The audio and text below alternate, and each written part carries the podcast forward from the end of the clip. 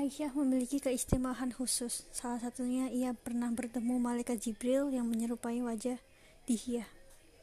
Suatu hari Rasul didatangi oleh seseorang yang awalnya dianggap sebagai sahabatnya.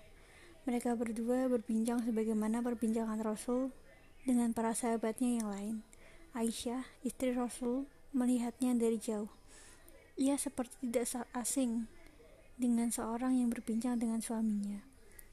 Penasaran dengan laki-laki tersebut, Aisyah pun segera menemui sang suami. Ia ingin bertanya secara langsung dengan orang yang paling dia percaya itu. Wahai Rasulullah Shallallahu Alaihi Wasallam, siapakah laki-laki yang berbicara denganmu itu? Ucap Aisyah penasaran. Bukan menjawab, Rasulullah Shallallahu Alaihi Wasallam malah bertanya balik kepada Aisyah. Menurut kamu, istriku, laki-laki tersebut mirip siapa? Aisyah mencoba menerka-nerka.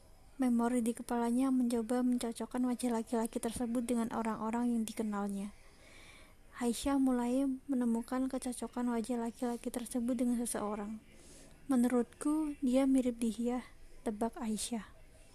Rasul pun membenarkan jawaban Aisyah. Namun istrinya itu masih belum puas.